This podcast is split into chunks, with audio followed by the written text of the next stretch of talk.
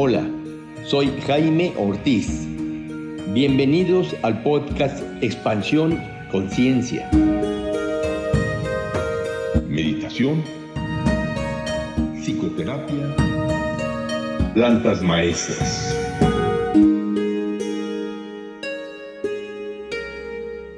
Hola, ¿qué tal amigos? Bienvenidos a este episodio del podcast Expansión Conciencia. En esta ocasión estaremos hablando de sueños, descubriendo el misterio del alma. Y para hablarnos de este tema hemos invitado a Mario Alonso Martínez Cordero, mejor conocido como Oneiros Peculum, el espejo onírico. Oneiros es autor del libro Onirocosmos, manual para trabajar y explorar el universo de los sueños. Tiene una maestría en filosofía de la religión, con un proyecto de tesis sobre los vínculos entre el sueño y lo sagrado, un estudio sobre la interpretación junguiana de los sueños desde la hermenéutica del símbolo y del mito. Hizo una estancia de investigación en Lyon, Francia, donde entró en contacto con el Instituto de Investigaciones sobre el Imaginario. Realizó una formación en psicología transpersonal por parte del Instituto McQueen y un diplomado en Historia y Antropología de las Religiones por parte de la Escuela Nacional de Antropología e Historia. Es cofundador y coordinador del colectivo Nido de atención de crisis psicodélicas en festivales. Miembro del colectivo Vía Sinapsis, que organiza los congresos sobre sustancias psicoactivas en la Universidad Nacional Autónoma de México. Es coordinador académico del colectivo Mindsurf, plataforma informativa sobre psiconáutica y estados expandidos de conciencia. Actualmente participa en la Asociación Multidisciplinaria para la Preservación de las Plantas Sagradas Nierica, Asociación Civil. Actualmente guía círculos de sueños, ofrece educación onírica, acompañamiento psicoterapéutico, integración de experiencias psicodélicas e imparte talleres sobre sueños lúcidos, historia del sueño, sistemas de interpretación, culturas soñadoras, filosofías oníricas, imaginación activa, entre otras cosas. Poneiros, bienvenido a este episodio. Muchas gracias Jaime, gracias por invitarme. Este, un gusto estar aquí contigo. Te quiero preguntar primero, ¿cómo estudias el universo de los sueños? Hay muchas formas de estudiar los sueños porque el sueño es un fenómeno multidimensional, es como súper complejo, hay muchos ángulos, hay muchas perspectivas. Entonces, respetando la complejidad de este fenómeno, yo me acerco a los sueños a través de un estudio, digámosle así, cartográfico. Es decir, estudio los mapas que se han hecho en torno a los sueños, sin decantarme por una sola forma, una sola perspectiva, una sola teoría. Es decir, pues yo estudio los mapas psicoanalíticos, los mapas chamánicos, los mapas neurocientíficos, los mapas místicos, los mapas artísticos, los mapas creativos, entre otras cosas. Todo esto teniendo en cuenta que el universo de los sueños es muy vasto y que cada teoría, cada mapa, cada perspectiva nos puede abrir un aspecto de la totalidad, pero no es definitivo. Y entonces por esto ocupo distintas formas o eh, distintas perspectivas, distintos, distintos aproximamientos para poder abarcar una mayor comprensión de este fenómeno tan complejo. Estos mapas a los que te refieres son como diferentes tipos de aproximación.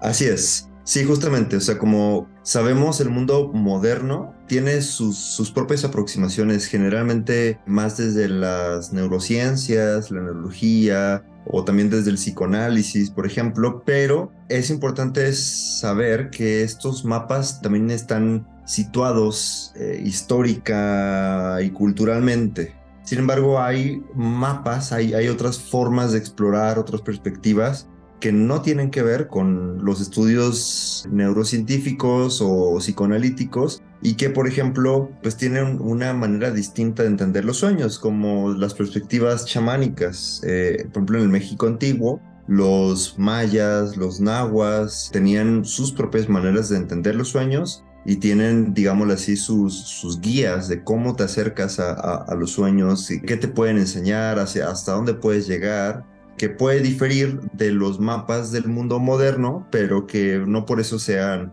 menos válidos y al contrario, nos permiten abrir otra perspectiva, otro entendimiento de, los sueños.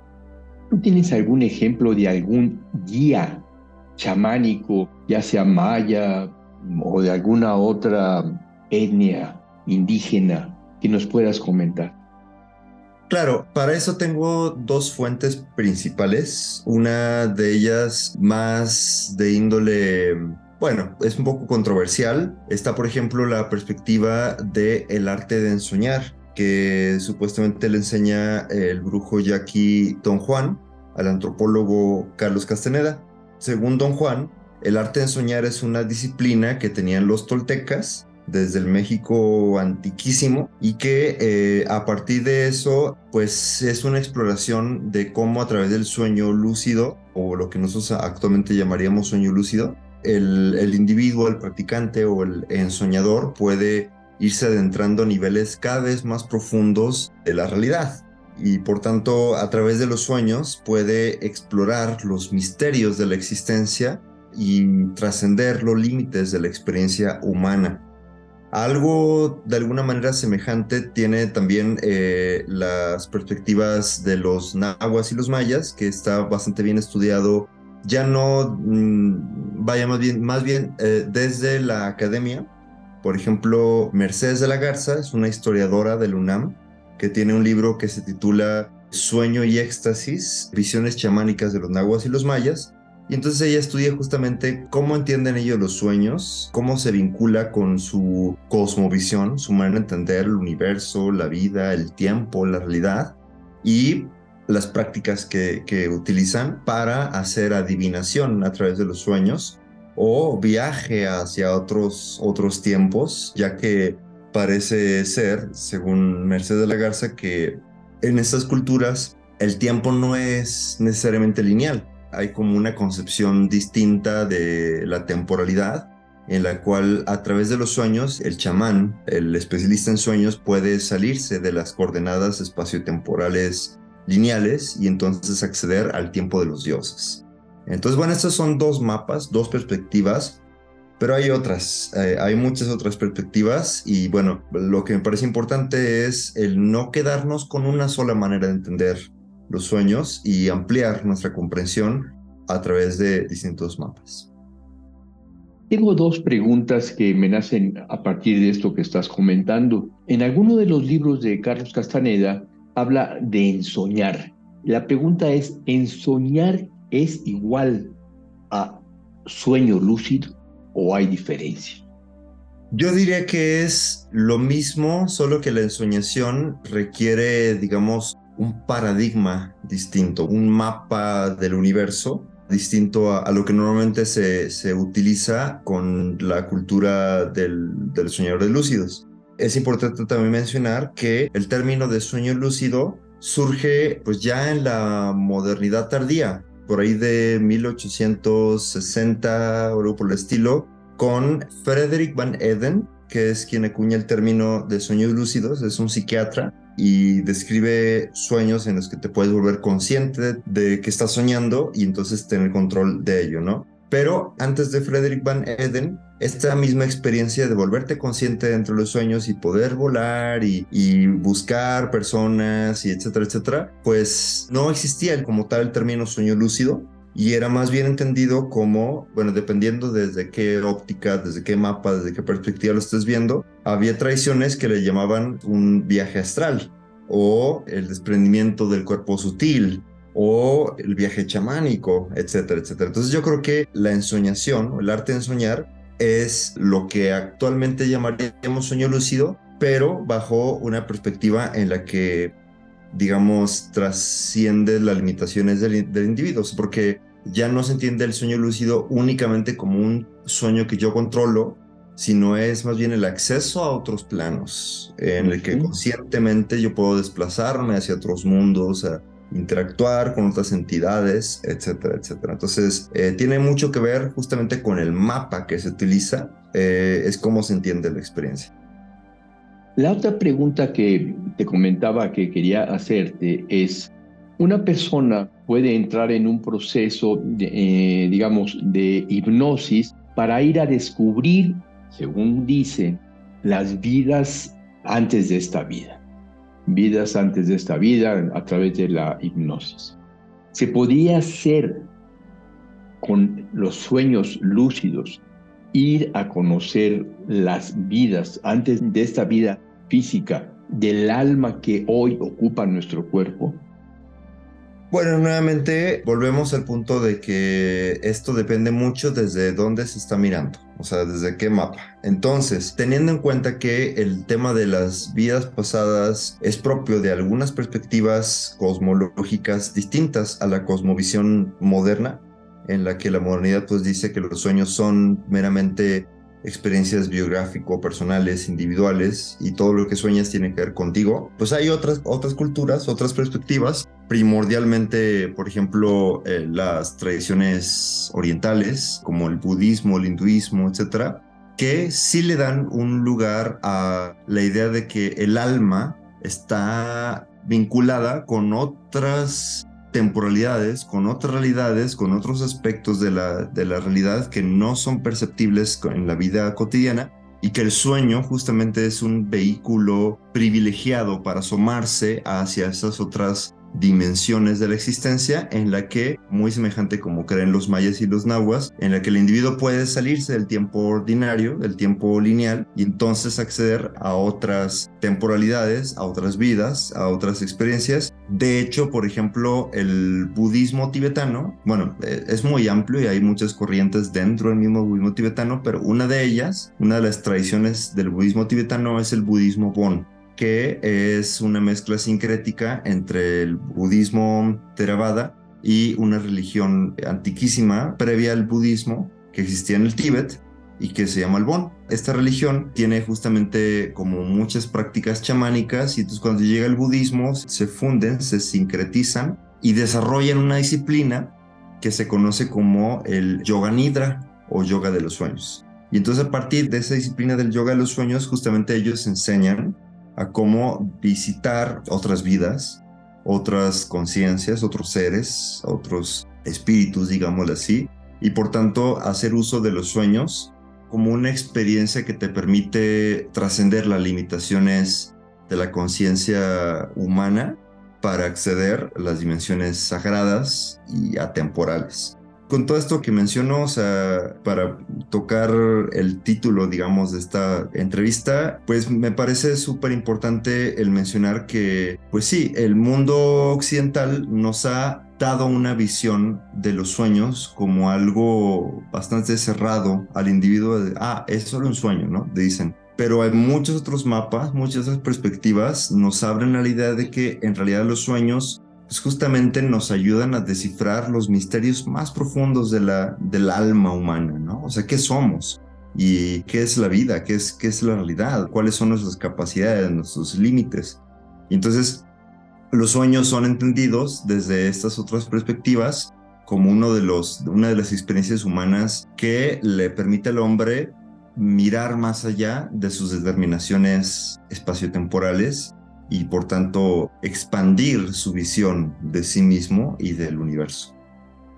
Y en una forma práctica, ¿cómo recomiendas o cómo tú sugieres que podemos entender el lenguaje de los sueños? Claro, bueno, ese también es, es un, un tema muy amplio El mundo moderno, eh, bueno, para, para dar un pequeñísimo, un breve contexto histórico, Sabemos que previo a eh, la modernidad, la modernidad se, establece por ahí de 1600 y tantos, este, con René Descartes, pero antes de esto, casi todas las culturas, casi todas las tradiciones eh, antiguas tenían la idea de que a través de los sueños el hombre podía recibir mensajes, ya sea de, de los dioses, de los espíritus, de los ancestros, etcétera, etcétera, pero como estas entidades eh, existían en planos de realidad distintos al plano material de los humanos, pues se pensaba que los sueños hablaban en un lenguaje pues distinto, ¿no? El lenguaje de los dioses, un lenguaje metafórico, simbólico, etcétera, etcétera, y de hecho existían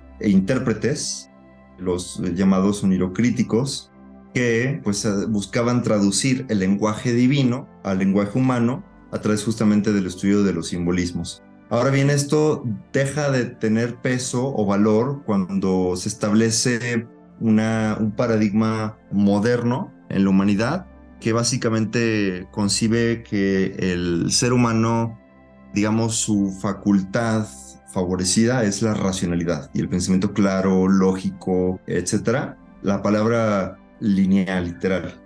Y eso, pues, esta es nuestra gran herencia. El mundo moderno está moldeado bajo esas creencias, en la que somos solamente un individuo desconectado de la naturaleza y de la actualidad. Es un mundo desencantado en el que no existen otros planos, ni los dioses, ni los espíritus, etcétera, etcétera. Pero en 1900, bueno, en realidad 1899, eh, Sigmund Freud, el padre del psicoanálisis, publica este libro que se llama La interpretación de los sueños. Lo publica en 1899, pero pide que aparezca, que se publica en 1900, porque dice, este libro va a inaugurar una nueva época.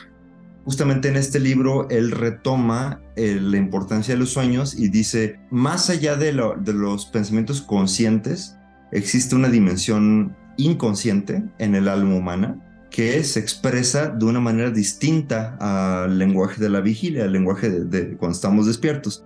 Para conocer verdaderamente es importante aprender a descifrar este lenguaje que no tiene que ver con el pensamiento racional, sino que tiene que ver más bien con emociones, con fantasías, con simbolismos, con instintos, etcétera, etcétera. Entonces, a partir de eso, creo que los sueños vuelven a tener un papel importante en la comprensión del ser humano y ha habido distintas escuelas a partir de esto. después de Freud, pues viene Jung también, que es uno de los grandes que, que estudian el lenguaje de los sueños, el lenguaje simbólico. Pero luego también llegan otros, otros personajes como Fritz Perls, que dice que los sueños se entienden no desde el lenguaje, sino a través del cuerpo, de las expresiones corporales, y entonces desarrolla ciertos, ciertas técnicas semejantes al psicodrama. Y así ha habido muchas escuelas posteriores. Yo particularmente he explorado, como, como te he mencionado, distintos mapas, distintas formas de entender este, este lenguaje de los sueños es muy claro que hay distintas maneras, ¿no? Cada, el, alma humana, siendo los sueños una experiencia tan íntima y tan personal, tan privada, siguen siendo tan misterioso. O sea, sigue siendo una cosa tan extraña, tan ajena a nosotros, que me parece importante poder eh, señalar, digamos, cada persona tiene su propia forma de, digamos, de cómo su alma se comunica con él, ¿no? Un, lenguaje particular y para eso es importante explorar distintos mapas, distintas técnicas, distintas herramientas, distintas teorías. Muchas personas dicen, yo no sueño. Todos sabemos que lo que pasa es que olvidamos el sueño, pero siempre estamos soñando. Incluso una misma persona puede tener nueve sueños en una noche, de acuerdo a las longitudes de onda que eh, están en el cerebro de acuerdo al nivel del sueño. ¿Qué le puedes tú recomendar a estas personas que dicen yo no sueño? ¿Qué le puedes tú recomendar para que recuerden los cinco, siete o nueve sueños de una noche?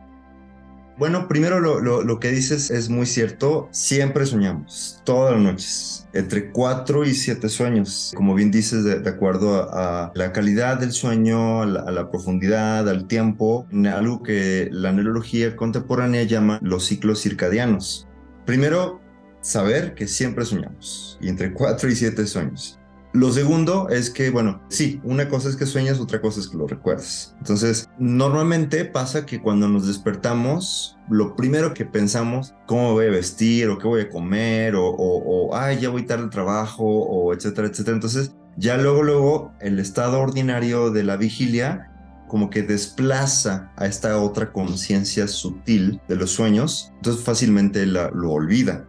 Por esto es también importante darle un papel importante a los sueños en nuestra vida y entonces desarrollar cierta disciplina que nos permita recordar los sueños, ¿no? De hecho, una de las cosas que, a las que yo me dedico justamente es esto, a la educación onírica, cómo aprender a recordar los sueños. Y hay muchas formas, ¿no? Hay muchas técnicas, hay muchas cosas que uno puede hacer para recordar los sueños Igual yo les puedo compartir ahora brevemente una de ellas, este, una técnica que yo he llamado recapitulación. Y entonces la recapitulación consiste en que justo antes de que te vayas a dormir, o sea, ya estás, ya terminaste tu día, ya estás frente a la cama a punto de acostarte. Bueno, antes de acostarte, haces una recapitulación de todo tu día, ¿no? Bueno, a ver, me levanté y ¿qué hice? Ah, no, pues lo primero que hice fue que agarré, no sé, prendí la lámpara. Y luego me levanté y me puse esta ropa. Y luego hice esto y tal, Y así te vas momento tras momento recapitulando todo tu día hasta que llegas nuevamente al punto en el que estás frente a la cama recapitulando.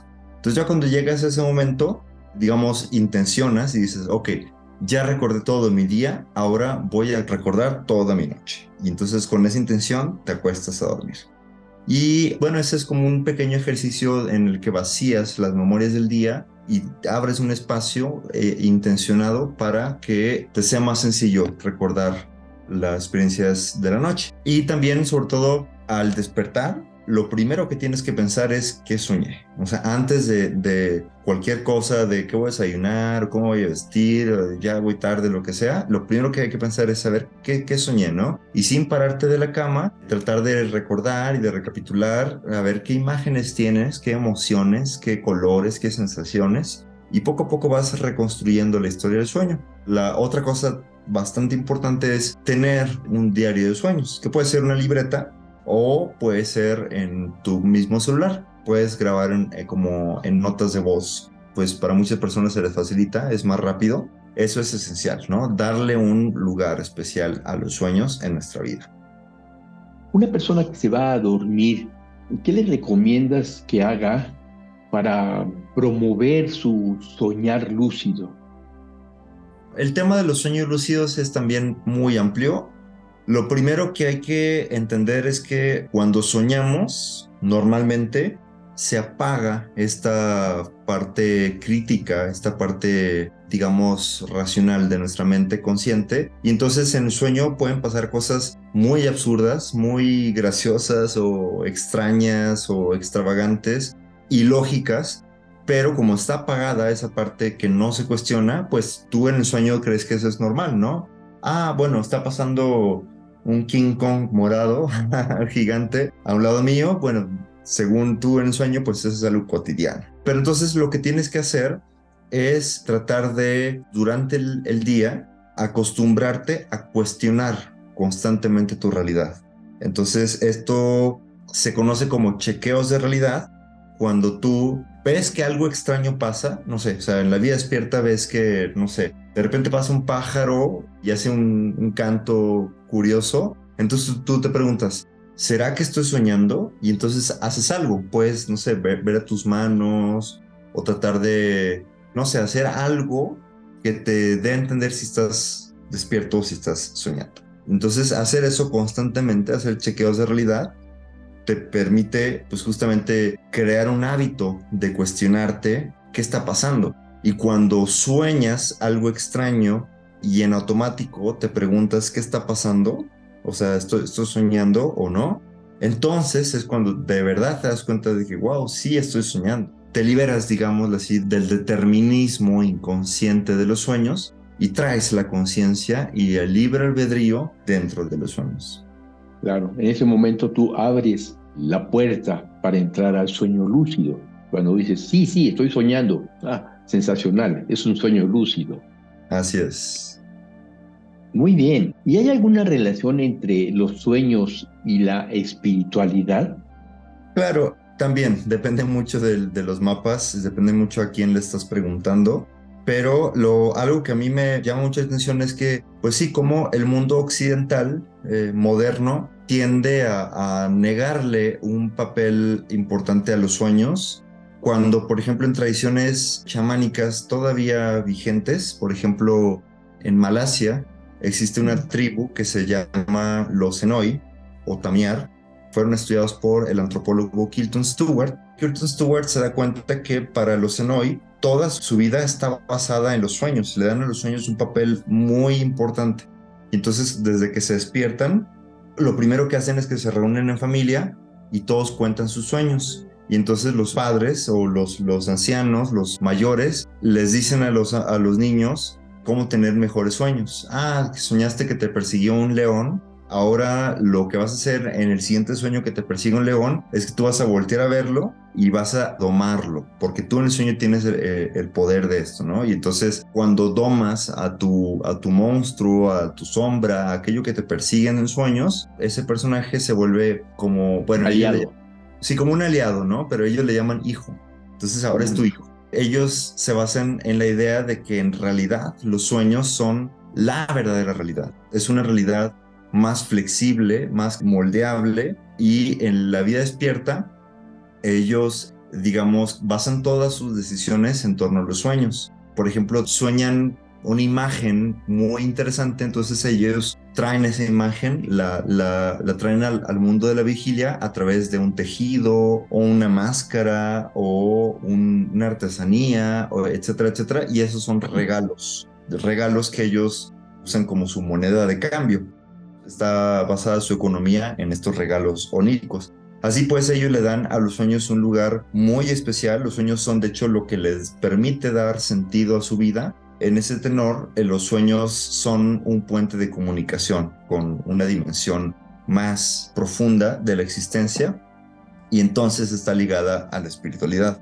Más aún, por ejemplo, bueno, como ya había mencionado, la tradición del budismo Bon utiliza los sueños como una vía de desarrollo espiritual. Es decir, a través de los sueños hacen ciertos ejercicios para ir disolviendo las creencias limitantes del ego despierto o ir aprendiendo más acerca de sí mismo y acerca del universo. De la misma manera, en el arte de soñar, por ejemplo, de, que le enseña don Juana Castaneda, eh, los sueños son una vía en la cual el brujo o el chamán puede aprender a desplazar lo que él llama el punto de encaje, es decir, este centro energético de percepción que todos estamos, digamos, fijamos nuestra percepción de una manera o vemos el mundo, la vida desde una manera particular, pero el chamán aprende a través de los sueños a desplazar ese punto de encaje y por tanto ver o abrir la puerta a infinitos reinos, a otras maneras de entender la vida, a otras maneras de, de vivir la realidad y por tanto de entrar en contacto con otras entidades que él llama los seres inorgánicos. Básicamente los sueños han sido entendidos desde muchas culturas, desde casi todas las tradiciones chamánicas, como la otra mitad de la vida. O sea, más allá de la, de la vida despierta, el ser humano tiene un aspecto sutil, un cuerpo energético, un cuerpo astral, que el mundo moderno eh, no le da importancia o más bien ni siquiera cree en él, pero estas otras tradiciones dicen que está vinculado al mundo temporal eh, gracias a su cuerpo, pero está también vinculado a la eternidad gracias al cuerpo energético. Cultivar los sueños, el cultivar una vida onírica, permitiría entonces pues justamente conectar al ser humano con el reino del espíritu. Y entonces por esto los sueños son una vía muy importante para la espiritualidad humana. Supongamos que llega un paciente contigo. Tú le dices, hola, ¿qué tal? ¿Cómo estás? Pues cuéntame a qué vienes. Y el paciente te dice, mira, yo me siento muy nervioso, tengo ataques de pánico. Yo recuerdo, he estado recordando que pues yo fui maltratado en la infancia. Mi papá se refería a mí siempre como, eres una mierda, no sabes. Yo tenía dos hermanas, bueno, tengo realmente todavía dos hermanas que en aquel tiempo eran prácticamente de mi misma edad, un poquito mayores, y él siempre se refería a que las hermanas eran lo máximo y yo era una, una mierda. Y yo me siento que no puedo, ya en mi vida cotidiana no tengo éxito, yo me doy cuenta que muy fácilmente lo saboteo yo mismo, quiero hacer un, un, negocio y cuando hago la inversión no la hago bien. He tenido muchos problemas. Y entonces la pregunta, Oneiros, es, ¿qué le puedes tú decir a esta persona con este trauma infantil? ¿Cómo tú le puedes sugerir que se ayude con los sueños? Claro, pues hay, hay distintas vías. Lo que creo que es principal, o sea, algo que, que, me gusta hacer desde el comienzo es, bueno, a ver, ¿qué estás soñando actualmente? Cuéntame cuáles son tus sueños. Y entonces, a partir de que la persona comparte sus sueños, podemos ver cuáles son, digámoslo así, las energías invisibles, ocultas, inconscientes, que están habitando su interior. De hecho, desde la perspectiva de la psicología analítica junguiana, se dice que todo lo que sueñas es todo aquello, digamos, son como, como si fuesen pequeños egos o pequeñas personalidades que tenemos y que están saboteando nuestra conciencia desde el inconsciente. Entonces, por ejemplo, ponle que de niño, como dices, ¿no? Si una persona desde muy chico le, le dijeron, no, tú no vales nada y tú, y tú no importas y tú ni, ni, o sea, no vas a tener esto, etcétera, etcétera, la persona desde niño se va creando una imagen de sí mismo de que pues, bueno, eso, ¿no? Que no vale nada, etcétera, etcétera. Esto pudiéramos clasificarlo en términos de, las, de la psicología analítica como un complejo de inferioridad. Entonces, este complejo de inferioridad es una personalidad que a veces me domina, que a veces me posee y entonces hace que yo actúe de acuerdo a esa imagen que tengo de mí mismo. Aunque yo ya de adulto no crea esto, a lo mejor esta parte de mí que se creó, esta imagen, esta identidad que se creó desde niño, está ahí inconscientemente impulsándome. Y aunque yo no me dé cuenta, de pronto actúo de maneras que me, llevan a cumplir esta imagen que tengo de que pues yo no valgo y entonces pues no, mejor no aplico a tal trabajo porque pues no, yo no, yo no sé, yo no tengo la capacidad, mejor que alguien más lo haga, ¿no? O que alguien más se haga responsable de mí o que alguien más tome las decisiones por mí, etcétera. Entonces, dice Jung que este complejo de inferioridad, así como otros complejos que podemos ir generando a lo largo de la vida, interactúan entre ellos y inconscientemente y los sueños son la, mejor manera en que podemos darnos cuenta de cuáles son estos complejos psíquicos que están interactuando en mi inconsciente. Si sueño que un, un enanito está huyendo de, no sé, de Hitler y entonces aparece un Cristo y e intercede, ¿no? Entonces, bueno, a ver, ¿qué, ¿qué, significa ese sueño? Ok, podemos pensar que mi complejo de inferioridad, la parte de mí que se cree pequeña y sin valor, está siendo simbolizada en el sueño como el enanito.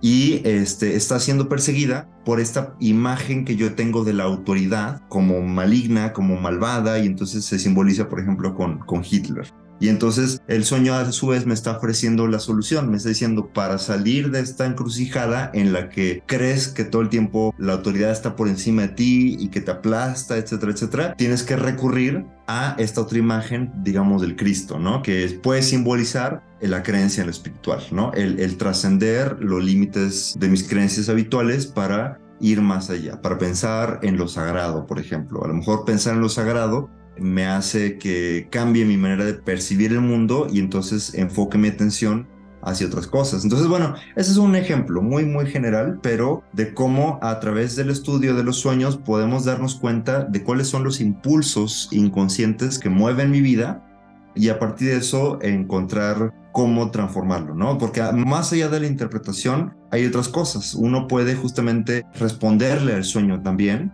a través de actos simbólicos que yo hago también con mis pacientes, con mis consultantes, es que les enseño a utilizar el lenguaje simbólico, el lenguaje del alma, el lenguaje de los sueños, como una herramienta de transformación de sí mismos. Entonces, más allá de la mera interpretación, uno puede hacer rituales, actos simbólicos que permiten comunicar a la parte consciente con lo oculto en el alma. Con la parte más profunda de nosotros mismos, que se comunica justamente a través de este lenguaje simbólico. Entonces, bueno, esa es de entrada. Hay muchas otras maneras, pero creo que ese es algo básico sobre el cual se puede empezar a construir una relación, pues, de transformación. A través de rituales es como puedes eh, responderle a tus sueños. Así es. Y en esta respuesta tú generas un bienestar para ti, una iluminación, bueno, eh, no, no, quiero llamar la palabra iluminación, pero sí digamos que la luz llega a ti, que el espíritu te posee y desde este espíritu entonces tú puedes tener mucho más amor y al mismo tiempo más éxito en todo el campo físico convencional. Así es, sí, justamente, porque de hecho algo que también me gusta recordarles a todos los consultantes que vienen conmigo es que el sueño es un misterio, por tanto es una puerta misteriosa a la cual poco a poco vamos acercándonos para entender cuál es esa comunicación que tenemos con la parte más profunda de nosotros mismos, esto que varias tradiciones místicas, sagradas, religiosas llaman mi yo superior o mi ángel guardián mi doble o etcétera, etcétera. Entonces, cuando logras establecer esa comunicación con esta parte más profunda de tu alma, entonces puede haber un proceso en el que ya la forma en que vives ya no es solo de acuerdo a tu ego, sino que trasciendes tu perspectiva yoica, egoica, y te das cuenta de que ya no es solo lo que tú quieres de la vida, sino lo que también la vida quiere de ti. Hay algo ahí en el inconsciente, o, bueno, lo que el mundo moderno llama el inconsciente, pero que tal vez las culturas antiguas lo asociaban o lo ligaban con el mundo de los espíritus, de los dioses, de los ancestros, etcétera, el mundo de lo invisible. Cuando puedes hacer esa conexión con el mundo invisible, entonces es cuando ya la vida se vuelve pues ya no como un mero suceder inconsciente, sino que conscientemente estás co-creando tu realidad con esas fuerzas invisibles, ¿no? Y entonces ese lenguaje de símbolos, ese lenguaje del alma, de los sueños, es como poder abrir como un tercer ojo, como una capacidad de ver más allá de los sucesos cotidianos, como meros sucesos azarosos, ahora los ves desde los ojos simbólicos. Y entonces comprendes que lo que te está pasando allá afuera es también un símbolo de algo que está pasando acá adentro. Y entonces cuando resuelves eso que está pasando acá adentro, parece que la vida se, se, enreda y entonces te liberas de ciertas pruebas, o más bien pasas ciertas pruebas, entonces puedes atravesar a niveles más profundos de, de, experimentar la vida. Muy bien, Oneiros. Antes de terminar esta entrevista, quiero subrayar dos aspectos importantes que has comentado. Y uno es para recordar los sueños, lo mejor es cuando despertamos, grabarlos o apuntarlos. Es como una nube que si en ese momento no la tomamos, se comienza a expandir y, se comienza a perder. Y si no lo hicimos en ese momento, es muy difícil que después podamos recordar este sueño, a menos de que haya sido un sueño muy impactante. Pero si no fue algo muy impactante, si es uno de seis sueños de la noche, no lo vamos a recordar si no lo apuntamos.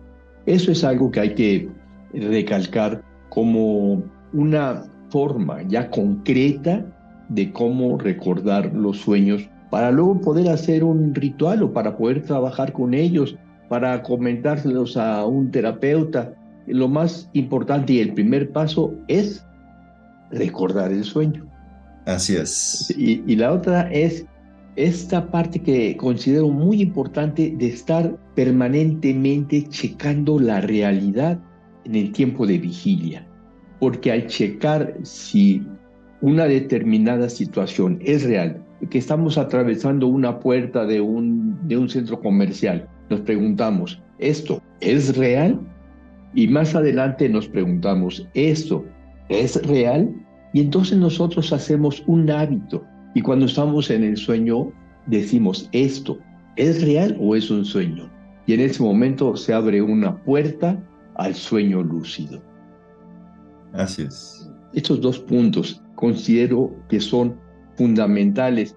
Y si de todo el episodio, y se ha hablado muchas, muchas cosas, recordamos solamente estas dos y las ponemos en práctica, estos 40 minutos que el oyente ha dedicado a este episodio serán muy útiles y serán una excelente inversión de tiempo.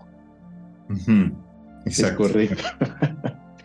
Quisieras agregar algún otro, así como hay estos dos, alguna otra mm, conducta que podemos tener que sea muy concreta y específica para que nos ayude? Bueno, algo que pudiera agregar es que, nuevamente, teniendo en cuenta que los sueños son un misterio y que podemos relacionarnos con este misterio de manera consciente, yo agregaría que pensáramos que este misterio nos habla. Es decir, no es algo que sucede, sino es alguien. Entonces, cuando cambiamos nuestra relación de que el sueño es una mera cosa loca, extraña que sucede noche tras noche, a esta otra perspectiva en la que decimos, bueno, a ver, alguien, una parte profunda de mi alma se está queriendo comunicar conmigo, entonces cambia mucho la relación. Cuando hay alguien a quien te puedes comunicar y a quien le puedes hablar y a quien le puedes pedir. Por eso, de hecho, yo también sugiero tener un trato ritual con el sueño, es decir, darle un lugar sagrado y puedes hacer como alguna especie de rezo. Antes de dormir, decirle, oh sagrado sueño que me visitas cada noche, acudo a las puertas de tu reino, hecho de enigmas y narraciones para escuchar lo que me quieres decir, ¿no? Estoy dispuesto a escucharte, eh, etcétera, etcétera, ¿no? Entonces es, es como una forma de sacralizar la relación que tenemos con el sueño y de permitirnos ese espacio de misterio, ¿no? De darle un lugar al, misterio. Al misterio. las vidas. Porque eso cambia mucho la relación que tenemos con los sueños y al darle un lugar sagrado en nuestra vida, es mucho más fácil que lo puedas recordar y es mucho más fácil que esa parte profunda de tu alma se comunique contigo y sea cada vez más claro y sea cada vez más preciso sus consejos y sus revelaciones. Entonces, eso es algo que, añadiría. Muchas gracias. Bellísimo este último punto que has subrayado, Oneiros. Muchas, muchas gracias por todo el episodio, por tu participación en esta entrevista. No sé si quieras comentar a las personas que nos están escuchando cómo se pueden comunicar contigo a través del Instagram, del Facebook, y algún WhatsApp, ¿qué quisieras decirles? Claro que sí. Bueno, antes de comunicar mis redes, pues decirles que es, a mi parecer, una gran labor el traer de vuelta el sueño a nuestras vidas. Hace que desplacemos nuestra atención del ego hacia algo más, ¿no? Hacia justo el, misterio del alma. Y entonces, cuando le damos un lugar especial a los sueños, pues estamos cambiando nuestra manera de relacionarnos con la vida y con los otros a través de este, de este lente, de este espejo onírico que nos abre hacia una perspectiva más amplia, más misteriosa y casi mágica, ¿no? Entonces el problema es que no mucha gente hace esto. Eh, estamos, de hecho, nuestra cultura moderna no nos enseña a vincularnos con los sueños y tampoco hay ni escuelas, ni grupos, etcétera, etcétera. Y eso es algo que yo estoy queriendo cambiar. Mm, además de dar asesorías y guía y educación y trabajo con sueños de manera individual, he abierto un grupo que se llama el Sueñasterio, el Círculo de Sueños. Y entonces ahí justamente nos reunimos todos los lunes de manera virtual, de 7 a 9 de la noche, para crear una comunidad de onironautas, de soñadores, en la cual podamos compartir nuestros sueños y cada sesión yo les enseño una herramienta diferente con la cual podemos acercarnos a entender de qué tratan nuestros sueños. Así todos aprendemos cómo trabajar con sus sueños y a su vez lo aplicamos, lo practicamos con algún sueño que se comparte como si fuese un mensaje para cada uno de nosotros. Entonces, bueno, si están interesados en las asesorías individuales o a unirse al círculo de sueños, pues hay varias maneras, ¿no?